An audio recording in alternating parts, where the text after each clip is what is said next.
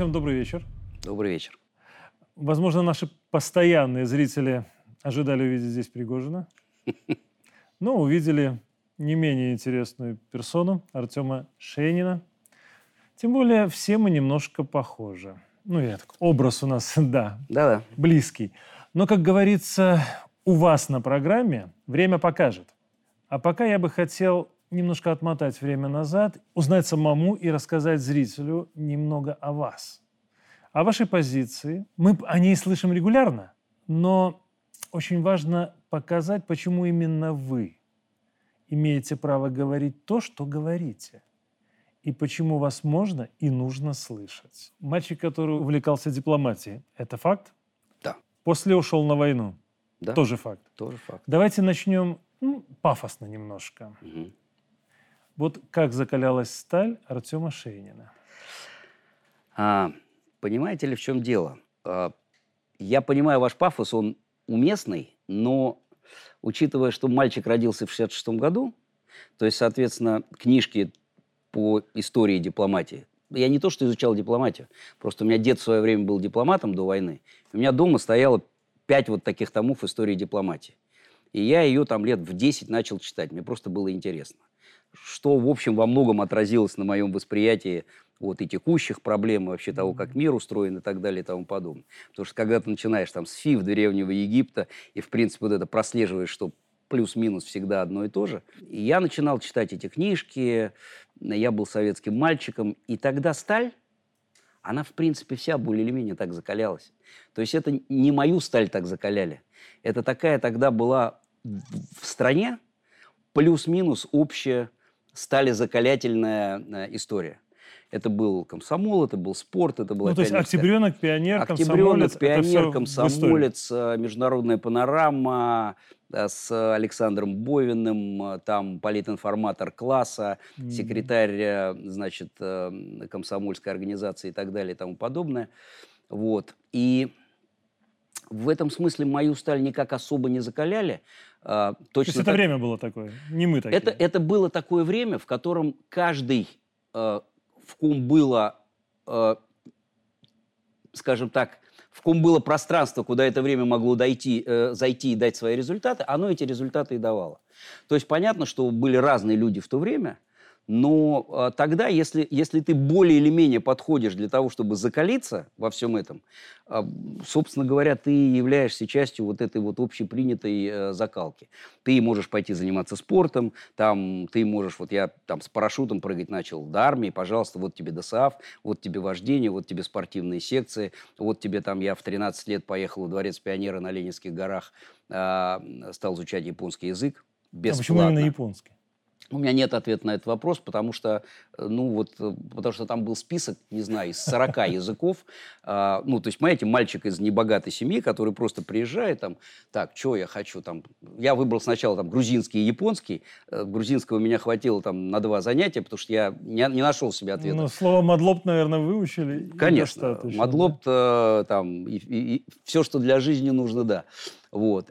А японский как-то зацепился. То есть точно так же фильм в зоне особого внимания. М, Это же, это- прекрасный советский конечно, фильм. это же, это же не то, что какой-то вот я там где-то его выцепил, и он меня там, знаете, вот это вот пронзил до глубины души. Он пронзил до глубины души примерно там еще несколько миллионов пацанов. Потому что был такой фильм, потому что снимались такие фильмы, потому что знали, зачем их снимают и так далее и тому подобное. И все вот эти вот кирпичики, они вот как бы складываются. И если у тебя там где-то внутри предками твоими, там, ну, в моем случае, там, дедом и мамой, есть правильный цемент, из этих кирпичиков у тебя и сложится вот это вот... э, А как бы- театр откуда? Вы же играли в театре? Я играл в театре, э, в школе еще с шестого класса у нас были школьные э, постановки. Понимаете, это же вот опять из той же самой серии. Я начал играть в театре, потому что мне повезло с классным руководителем. Понимаете, тогда же школа, она учила и воспитывала, а не предоставляла образовательные услуги. У нас была классная руководитель, э, нет, отставить, учительница русского языка и литературы, классная у нас была по истории, которая как бы создала театр. Школьный театр. Школьный театр, ну, вот с нами, Как- с классом. Как это знакомо. Так, п- ну, а что знаком? У нас с вами разница сколько? Мы, Ну, мы примерно с вами... пару в- лет, да. Мы с вами примерно в одном этом вот стали литейном цеху. Я играл в «Русских людях». А. Ну, давайте вот э, кирпичики еще раз перечислим, да? Да. Японский язык, рукопашный бой, Да, ну, дипломатия, которая нравилась, и вы ее изучали. книжки по истории и истории дипломатии, да. И вы приходите в военкомат да. и проситесь на войну. Я не просился на войну, я хотел на войну. А Потому что когда я пришел в военкомат, э, первый раз приписываться, это был 83 год, она уже 4 года шла, ну, 3, условно говоря, весна 83 года была. А, Я хотел ВДВ, воздушно-десантные войска, изначально, базово. Ну, по понятным причинам, в зоне особого внимания, там, все это. Вот, я хотел ВДВ. А поскольку ты хочешь ВДВ, и ты хочешь быть десантником, и идет война, в которой ты знаешь, ну, слышал, что ВДВ там сражаются, то понятно, что если ты идешь в ВДВ, то ты хочешь, э, ну, на войну. Не потому что на войну, а То есть потому вы готовы были, что это я хотел. произойдет? Я хотел, я хотел. И э, мне не нужно было ничего для этого делать, потому что меня приписали, когда приписали в команду 209Б, и я потом, когда уже вернулся, я, я знал, что 209Б – это ВДВ Афганистан. То есть меня, судьба, она меня как бы туда, что называется, ну, то есть я хотел, и мне сказали, ну, парень, похоже, действительно хочет и, наверное, готов. На, все, учебка Фергана. А В Фергане в первый же день, э, распределяя по ротам, нам сказали, шестая рота, шестая рота, о, ну, поздравляю. Через три месяца туда. Куда туда? Ну, куда? В Афганистан. Все сложилось. Майка именно с этим связано. Да, это вот город, где я служил, моя часть, 56-я бригада. Поэтому я не то, что хотел, я, я как бы понимал, что надо. Мне надо. Ну, вы написали и книгу «Непридуманный Афган», Я и написал... аудиопьесу еще. Да, я написал книгу «Непридуманный Афган» и аудиопьесу через 20 почти лет после дембеля.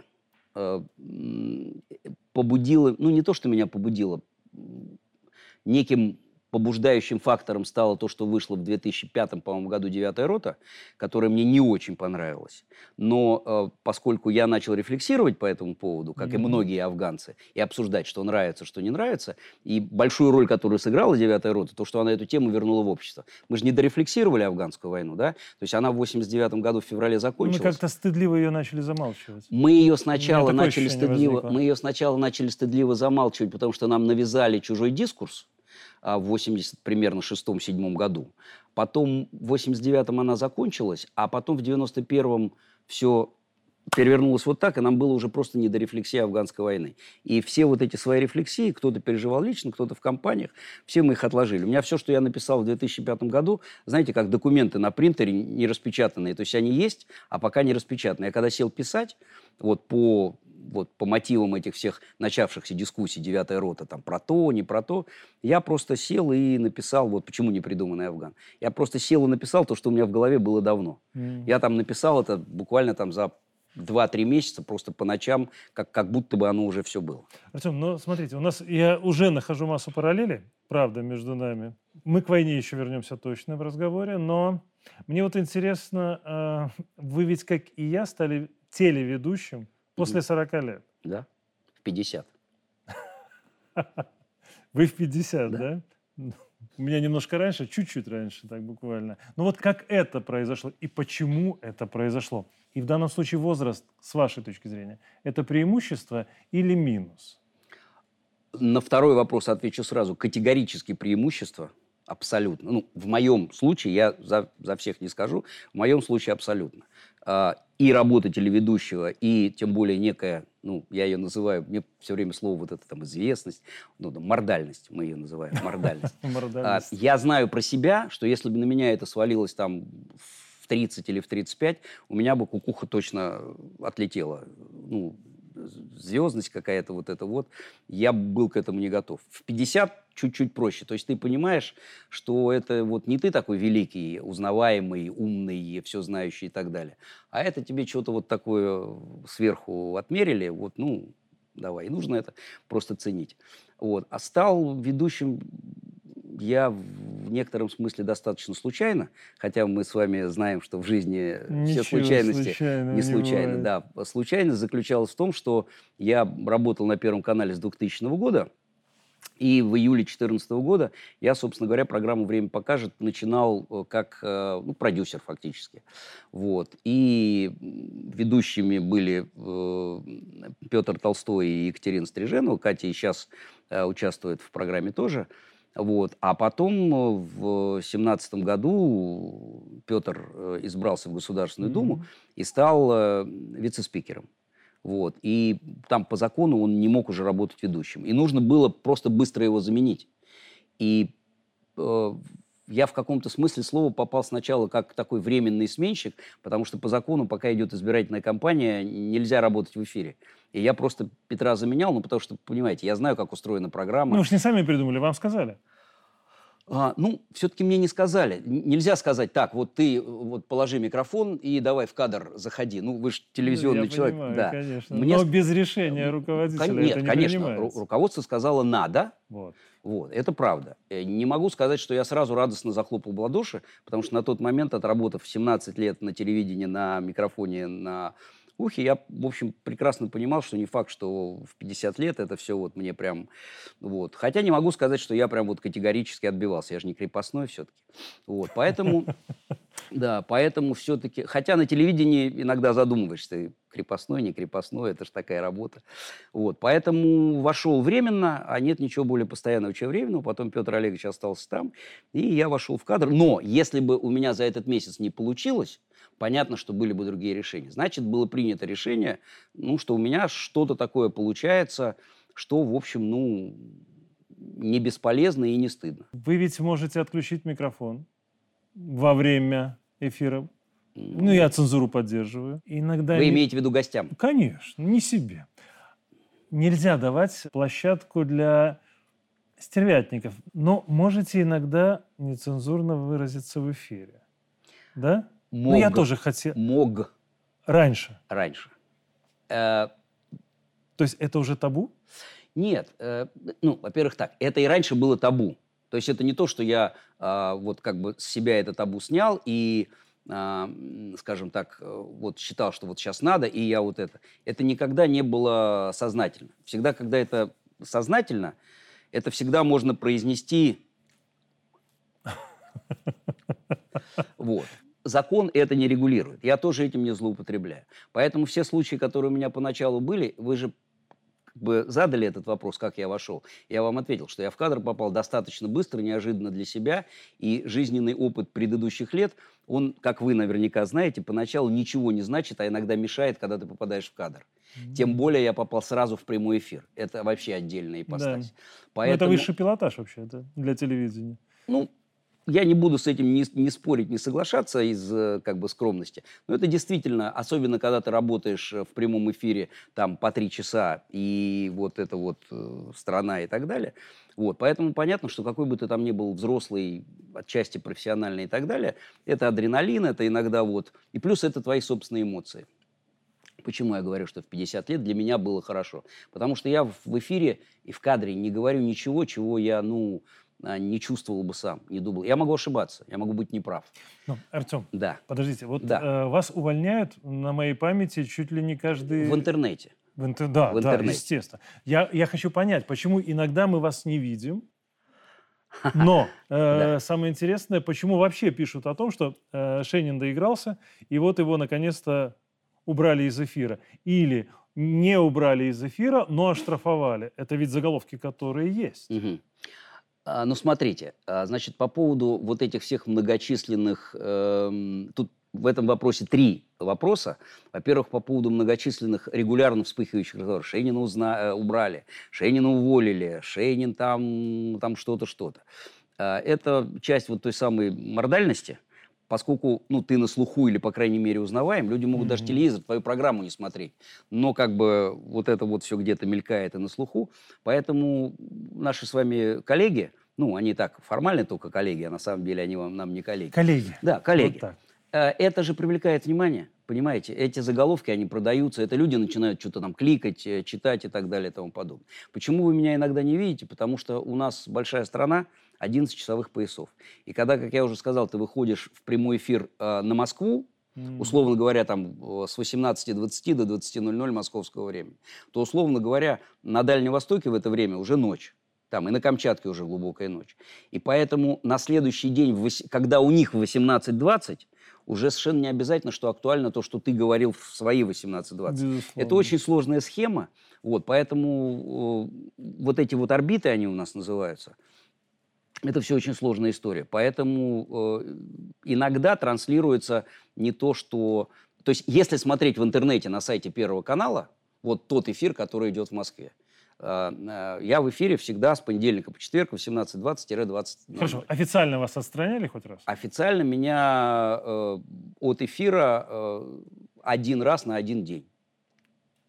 И не, за, и не за сказанное в эфире. Есть еще тема, которая однозначно для нашего зрителя интересна. Вы ведь долго работали с Познером. Да, И в программе «Времена» шеф-редактором, да, и после в самом Познере. да. Вот это разделение людей по политическим взглядам – это сложнейший момент. У нас это очень после 2020 года всплыло. Это и для близких, и для коллег. Да? Вот вы поддерживаете контакты с теми, кто немного другую позицию занимает? Или, вот, может быть, скорее они с вами поддерживают ли отношения после 24-22? М, Понимаете как? Со всеми, кто поддерживает, готов поддерживать со мной контакты, как вы говорите, а, вот именно не там ругаться, что-то доказывать, там осуждать и так далее. Я сам ни с кем не э, прервал отношения. А, но я понимаю, что некоторые люди, понимая мою позицию, которая еще и публична, и зная, что это э, публичная позиция, она еще и моя личная. То есть это не то, что э, там люди понимают, что я там в эфире говорю одно, а сам на самом деле там э, что-то вот это вот. Нет. Тогда Все- смотреть не будут. Вот. Все прекрасно понимают, что я как, как там, так и здесь. Независимо от того, прав я или не прав, соглашаются они со мной или нет. Поэтому многие люди просто, они дистанцировались сами, потому что они, ну, спорить не хотят, а понимают, что доказать не могут. Поэтому, конечно, с некоторой частью моих э, знакомых и коллег, и не только коллег, с, после 24.02.22 отношения, скажем так, э, ну вот сейчас такой часто обсуждается термин «заморозка», Мгм. вот они подзаморозились. Да. Но, но вы же понимаете, что заморозка – это еще всегда что-то, э, что ты хочешь сохранить э, в расчете, что потом можно разморозить. Это не уничтожение и стирание, а это именно Ну, заморозка. это заморозка с вашей стороны, как я понимаю, судя по посылу. Это заморозка э, с разных сторон. Я с некоторыми людьми подморозился сам, понимая, что они не примут мою позицию, а я... То есть все, кому я могу объяснить, понимая, что они готовы выслушать объяснение, кто, например, там не уверен, не знает, э, колеблется, кто спрашивает, кто не поддерживает, но говорит, ну объясни мне. Ну, Кому интересно разобраться. Кому да? интересно разобраться, так точно. С ними нет. А с теми, кто я знаю, что точно нет, но он уважает мою позицию или не уважает мою позицию, а я не хочу портить отношения с ним человеческие, а, да, кто-то сам, с кем-то я. А поздно из их числа. А, Понимаете как? Поскольку Владимир Владимирович, э, и это ну, ни для кого не секрет, для этого достаточно открыть программу Первого канала, с, э, не выходит с 24.02.22 в эфир, а, и, в общем, его позиция э, – это его позиция, и я смею предположить, что она не совпадает с моей, вот, но он уважает мою, я уважаю его. Поэтому в этом смысле, да, он из их числа. С Ну- точки зрения позиций. По-человечески я бесконечно его уважаю. Думаю, что он тоже относится ко мне хорошо. Вот. И вот как раз вот то, что я сказал про заморозку, с расчетом на то, что, вот, ну, что это надо сохранить, а сейчас, если ты разморозишь, оно пропадет. Я вот это имею в виду, понимаете? Очень взрослая позиция, когда ты можешь разделить эмоции и политические взгляды, и человеческие отношения. А это вот, Крайне Марат, сложно. а это вот, Марат, про ваш вопрос э, про возраст. Вот э, почему я счастлив, что это все со мной случилось в 50, а сейчас мне 57. Потому что к этому возрасту уже, если Господь как бы хочет тебе дать мудрости, Он тебе какую-то уже минимальную дает. И ты вольно-невольно, вот в этих ситуациях непростых, которые вы сейчас спрашиваете, ты иногда же не, даже не знаешь, как надо, а ты интуитивно чувствуешь, что Надо так. надо так. Вот еще один интересный факт, который хотел бы, чтобы вы прокомментировали. Вы безусловный патриот. Даже из того, что я сейчас слышу, что вы не говорите того, о чем не думаете, и у вас нет вот этого разделения. Это для эфира, это для жизни. Вы же одно время были креативным продюсером в путешествиях Познерна и Урганта «Одноэтажная Америка». Да. Хороший проект, кстати, телевизионный. Это Хороший. ваше детище. Ну, это детище Владимира Владимировича, э, в котором, Ну, я, в котором я ему оказывал а, посильную помощь и, ну, наверное, что-то в это довложил. Я просто на секунду, я вам просто очень короткую расскажу историю, чтобы вы понимали мою роль там. Когда мы работали уже года два с Владимиром Владимировичем, вот на временах, он как-то после эфира, ну, прямой эфир, мы как-то всей группой сидели, что-то обсуждали, ну, и так, про жизнь. И он сказал тогда, что у него есть мечта, это был 2002, наверное, год, что у него есть мечта, э, вот он эту книжку очень любил, «Одноэтажная Америка» Ильфа и Петрова, что у него есть мечта сделать этот проект, вот как бы повторить их э, поездку. И я тогда сказал ему, ну, в полушутку, я сказал ему, Владимир Владимирович, если у вас что-то получится, ну, потому что это же нужно, это, если у вас что-то получится, и вам нужен будет мальчик для переноски аппаратуры, он у вас есть. И спустя 4 года, э, ну, три с половиной, он мне сказал, Артем, помните, вы подписывались э, на мальчика? Мгм. Вот есть возможность. Я сказал, вообще готов, где аппаратура, куды, куды тащить? Он сказал, ну вот есть такое предложение. Над названием не надо было париться, оно уже было И над названием не нужно было париться, в отличие от следующих там э, проектов. Э, Вот, кстати, по поводу того, что вот я говорю, что я что-то вложил. Вот, например, израильский проект. это- ну, про это написано у Владимира Владимировича, это легко проверяется, Мгм. поэтому это не то, что я тут это... Вот название израильского проекта – это мое предложение, которое было э, принято. Поэтому, да, внес. Артем, вы ведь можете считать себя специалистом по штатам. Ну, сейчас, по крайней Нет. мере. Столько проектов. Понимаете, человек, который часто с чем-то сталкивался и часто это обсуждает, не может считаться специалистом. Я имею некие основания и некий, кстати, предыдущий дотелевизионный опыт жизненный, что я точно что-то такое про Штаты и про американцев понимаю, скажем так, ну, больше среднестатистического человека. Это чистая правда. Хорошо, тогда вот поэтому вас хочу спросить. Так.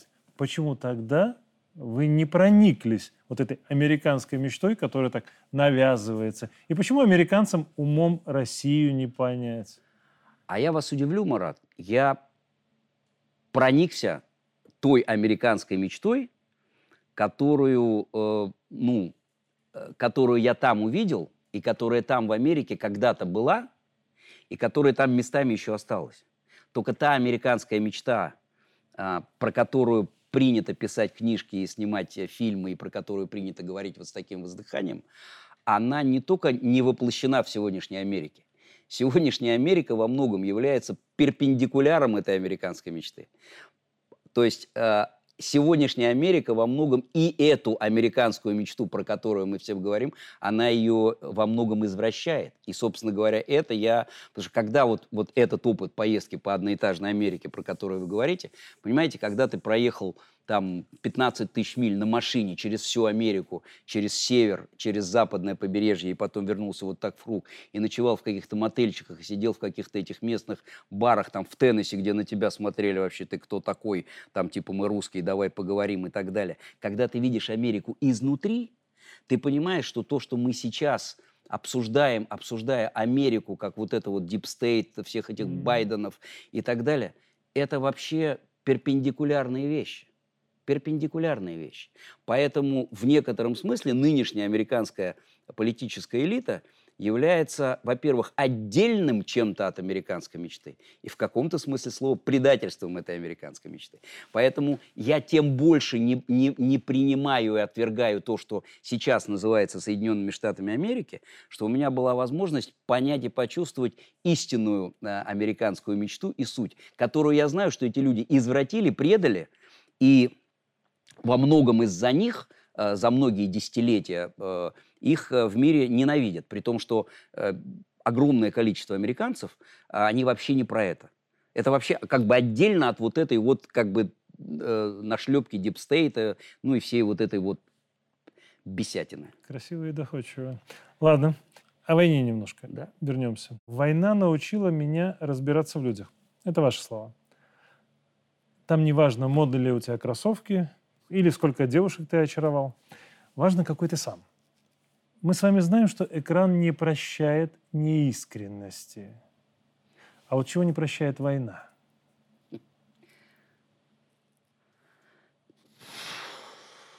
Война не прощает слабости. А война не прощает неготовности. Точнее так, война не прощает того, если ты слаб и не готов – она не прощает, если ты не готов стать сильнее и подго- ну, как бы научиться. А, вот, то есть, если ты пришел туда не воином, и ты не готов стать воином, она тебе этого не простит.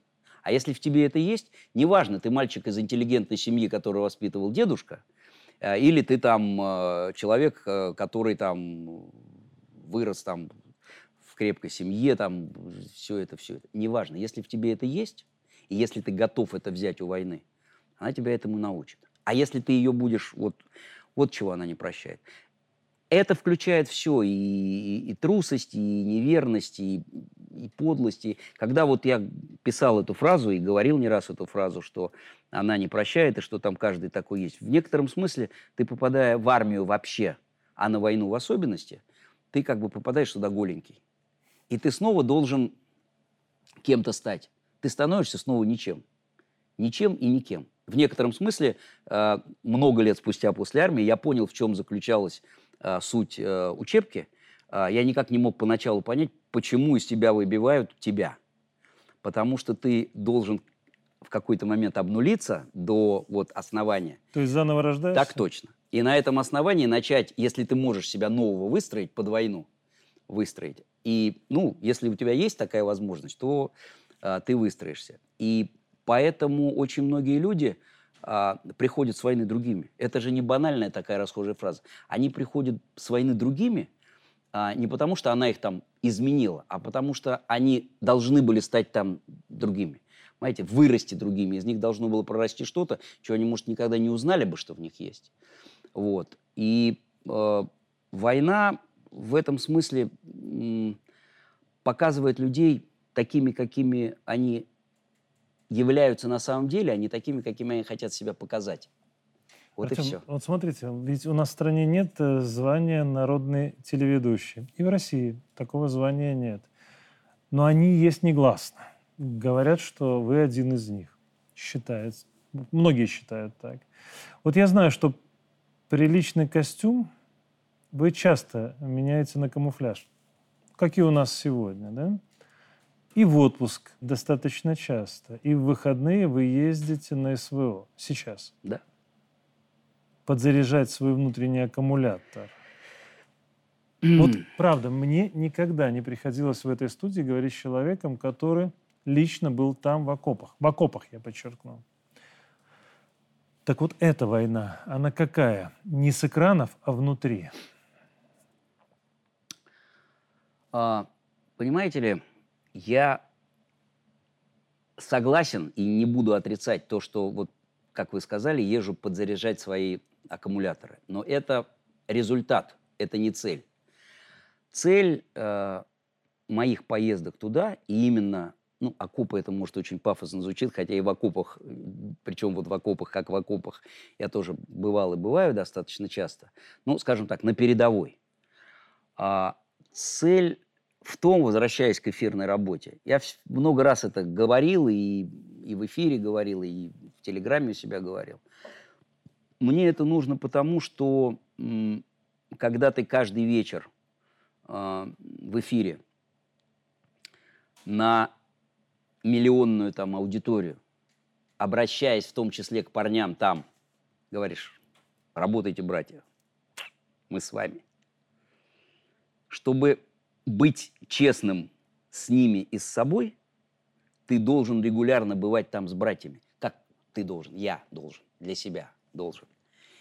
И аккумуляторы подзаряжаются ровно поэтому, потому что ты понимаешь, что ты, приехав туда, ты стал одним из них, да, пусть на короткое время, пусть не на самом-самом передке, там, ты не ходишь в штурмы, ты не... но в современной войне, понимаете, Хаймерс может прилететь куда угодно. И неожиданно. А, и правда. неожиданно, и ты не сообразишь, куда он прилетит, и за этот э, год с лишним, что я э, езжу, у меня, ну, практически было таких ситуаций не одна и не две, когда прилетало вот как бы просто вот сюда и сюда и так далее и тому подобное. Вот. И аккумулятор подзаряжается автоматом, потому что ты делаешь э, то, что должен, и будь что будет. А, это даже как-то, знаете как, это сложно описать и рассказать, потому что я понимаю, что когда ты начинаешь это э, описывать словами, то, что ты делаешь, потому что не можешь не делать, то получается такая немножко какая-то искусственная конструкция. Хотя она правильная, она отражает то, что на самом деле. Но на самом деле я первый раз вот так, ну, ощутимо надолго поехал вот в конце апреля 22 года. Как только у меня, ну, у нас длинные майские, как только, ну, получился промежуток, во-первых, поехать, а во-вторых, когда сам, ну, мы же тоже на передовой информационного фронта, и понятно, что там с 24 февраля, я там не вынимая в эфире, там у нас первые два или три дня с Толей Кузичевым, у нас было 12 часов прямого эфира. 12 часов прямого эфира с перерывом на новость, потому что мы ничего не понимаем. В этом смысле это тоже была передовая, но все-таки это было немножко другое. Как только у меня появилась возможность э, как бы поехать, я поехал, потому что нельзя не поехать. Тут один момент очень важный. Да. Вы же знаете, что за пропагандистами на передовой охотятся. Да. Вы не боитесь стать трофеем? Знаете, как есть такая э, афганская песня э, «Лишь глупый не боится умирать, он ничего, э, дурак лишь не боится ничего, он ничего при этом не теряет». А, я не рассуждаю в категориях «боюсь» или «не боюсь». Я прекрасно понимаю, что я а, являюсь мишенью, я могу стать мишенью, а, что в некотором смысле это риск для меня, но этот риск не идет ни в какое сравнение с тем, как каждый день эти мужики рискуют, и то соображение, которое вы сейчас высказываете, которое, конечно, имеет место быть, ну да, оно есть, но если я начну им руководствовать и скажу, ну, знаете... То есть вы не рефлексируете по этому поводу? Я, понимаете, я не то, что не рефлексирую по этому поводу. Мне в этом смысле повезло больше, чем многим, потому что у меня было два, так, два года этого. Я был в Афгане ровно два года, от звонка до звонка. С 3 августа 84 по 5 августа 86-го. Артем, мне мысль понятна, но давайте я уточню давайте. одну вещь. Мне очень важно ее понять для себя. А, люди, те, кто там на передовой, да. в окопах, они готовы умереть или они готовы жить? Вот этот важный момент, вот это внутреннее состояние. Чего они для себя, как они себя настраивают? Выжить в этой ситуации или смерть как явление, оно неизбежно. Тут вопрос только во времени. А, я, кстати, вот я сейчас отвечу на этот вопрос. Вот к предыдущему, когда вы спросили, вот знаю ли я, что я как э, российский, значит, боец информационного фронта могу быть мишенью для ВСУ и так далее и тому подобное. Э, очень важное добавление к этому вопросу. Я всегда, когда езжу, я всегда о том, что я там, вывешиваю только когда я уже вернулся. Объясняю почему. И это к тому вопросу, который вы сейчас задали. Потому что я понимаю, что я мишень, и я понимаю, что там у них на нашей как бы, территории есть тоже глаза и уши.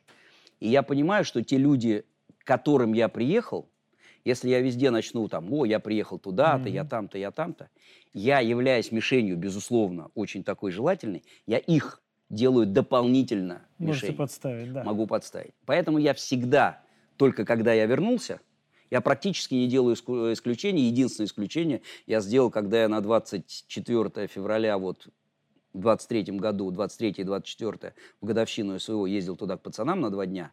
Там просто это было важно, ну, что вот, вот сегодня и я здесь. Вот, потому что я знал, что я уже к тому времени, когда это повиснет, практически уеду. Так вот, а почему это важно для ответа на следующий вопрос? Я знаю, что люди, которые находятся там, либо сразу, либо достаточно быстро, которые готовы к войне или становятся готовы к войне, или могут к ней подготовиться, к нашему предыдущему вопросу. Я сейчас говорю про них. Mm-hmm. Вы же понимаете, что когда вы спрашиваете люди там, люди там очень разные. Кто-то, попадая туда, думает, что он готов, а оказывается не готов. А кто-то, попадая туда, кажется не готовым, оказывается, что он намного больше готов. Я, просто я этот эффект тоже по Афгану помню. Mm-hmm. Я помню, как очень многие просто очень крутые э, рексы э, из учебки в Афгане очень сильно сдувались. А какие-то пацаны, ну, которые совсем в военном смысле слова звезд с неба не хватали, они как-то, знаете, так подсыхали и как-то так раз и раскрывались совершенно с другой стороны и становились этими рексами. В этом, смы- в этом смысле войны совершенно не отличаются. Поэтому многие люди, попадая туда одними, становятся там другими. Поэтому мы говорим очень усредненно. Те люди, которые понимают, зачем они там, и смогли к этому, смогли впустить это в себя и наоборот с этим срастись или как-то сжиться с войной, они не мыслят в этих категориях. Убьют, не убьют. А, умру, не умру. Они мыслят в категориях, что а, есть задача, которую а, нужно выполнить. Для кого-то, кто-то мыслит это, таких много. И это, кстати, не всегда делает солдата хуже. А кто-то вот это, скажем так, ограничивает рамками выполнения боевой задачи. Вот я, вот враг. Вот э, опорник, вот танк, вот не знаю там что-то. Я должен его уничтожить. Моя задача как бы победить. Кто-то, и таких тоже очень много, говорил мне там, и, и понимаете, там нет смысла врать. Тем более я езжу без камеры, без группы, без телевидения, без ничего. Вообще в блиндажах под обстрелом, как, правда, как правило, не врут. Очень многие мне говорили, мы здесь, потому что мы понимаем, что если мы сейчас это здесь не доделаем, то это придется доделывать нашим детям. И когда человек с, этой, с этим пониманием либо приходит на войну сам, либо его туда э, призывают, э, мобилизуют, и он не прячется и идет, это значит, что у него либо на логическом, либо на интуитивном уровне есть это понимание нужности. А когда ты солдат, если ты солдат, вот здесь и вот здесь, и ты понимаешь, что это нужно сделать, фактор того, убьют, не убьют, он становится вторичным. А Никто, сколько, никто не думает про сколько дней вы там провели за это время? В общей сложности, если вот за все мои поездки, 60 дней. Артем, вы доброволец. Ну, вы же туда ездите добровольно, А, да? в этом смысле. Да, в этом плане. А, Но там же есть наемники. Мы же каждый день видим в хронике, там есть американцы, поляки, С той стороны. с той стороны, Да. да, белорусы есть, тоже Есть, с той стороны, да. А вот кто на самом деле там воюет еще, вот в зоне СВО, с кем вы еще сталкивались? А, я, как я, конечно же, вот поскольку я не хожу в штурмы, и, ну, если участвую в боевых действиях как боевых, то это когда там обстрелы или что-то такое, я знаю, что по связи очень много поляков а, от парней. Вот поляков это просто вот... Есть участки, где парни говорили, что мы вообще слышим польской речи больше, чем э, украинской или русской. Ну, потому что с украинской стороны, когда доходит до вот совсем, многие Мгм. переходят на русский Ну, язык, хотят, На родную мову. ну, скажем на так. родную мову, да. Вот. А, По результатам действий тех пацанов, вот с кем, ну, к кому я езжу, а я три раза проехал, а, ну, фронт целиком, от, от Херсонской до Луганской, поэтому, ну, везде более или менее представляю. А, У меня есть э, вот нашивки, снятые с э, американским флагом. Другое дело, что непонятно. Это американский флаг, который с американца, или американский флаг уже с солдата ВСУ, который пере- ну, там, перепрошит до этой степени, что он зачем-то на боевых надевает флаг э, иностранного государства. Вот. Там есть очень много... Но понимаете, в чем дело? Я думаю, что люди, которые присутствуют там, их нельзя расценивать там поляки, американцы, грузины, там белорусы и русские, ну, в смысле из Российской Мгм. Федерации. Они же там воюют не как представители этих национальностей и этих стран. Они там воюют как а, часть некой силы, которая воспринимает нас как а, угрозу себе. И правильно воспринимают. Потому что, ну, когда ты противостоишь чему-то, в нашем случае, что ты считаешь злом, конечно, ты для этого зла угроза. Ну, и, и, и в этом смысле у меня никаких нет, что, ну, было бы странно, если бы э, они не считали нас угрозой, злом, э, там, врагами и так далее и тому подобное. В случае э, с, во всяком случае, с украинцами и с белорусами, которые воюют с той стороны, в нашем случае, я часто про это говорил, то, что мы имеем, вот вы сказали про наемников, вообще вот весь этот процесс, я его для себя определяю условно, как иностранная военная интервенция с э, элементами гражданской войны. А может быть, даже и я бы жестче сказал, гражданская война с элементами иностранной интервенции. Потому что, ну, что называется, мы ведь воюем с э, э, украинской э, армией или с украинцами не потому что и не про то, что они украинцы. Безусловно. И они с нами не потому, что мы русские. Это вопрос того, какими украинцами они хотят быть и какими они не хотят быть, и какими хотим или не хотим быть мы. То есть к чему примыкают они или хотят примкнуть, и что мы для себя считаем в этом случае угрозой. Вот и все. Поэтому, поэтому фраза о том, что мы воюем против НАТО, она совершенно не пропагандистская. Мы воюем с той Украиной, с той частью Украины. Понимаете, я же, я говорю, ну, у нас гражданская война, потому что у нас же тоже воюют украинцы. Какие украинцы? Я говорю, секундочку. А вот донецкие, mm-hmm. луганские, да и много наших. Слушайте, с Сибири приезжают пацаны. Там и Тарасенко, и Шевченко, и Стычук, и так далее, и тому подобное. Они что, не украинцы? Они тоже украинцы.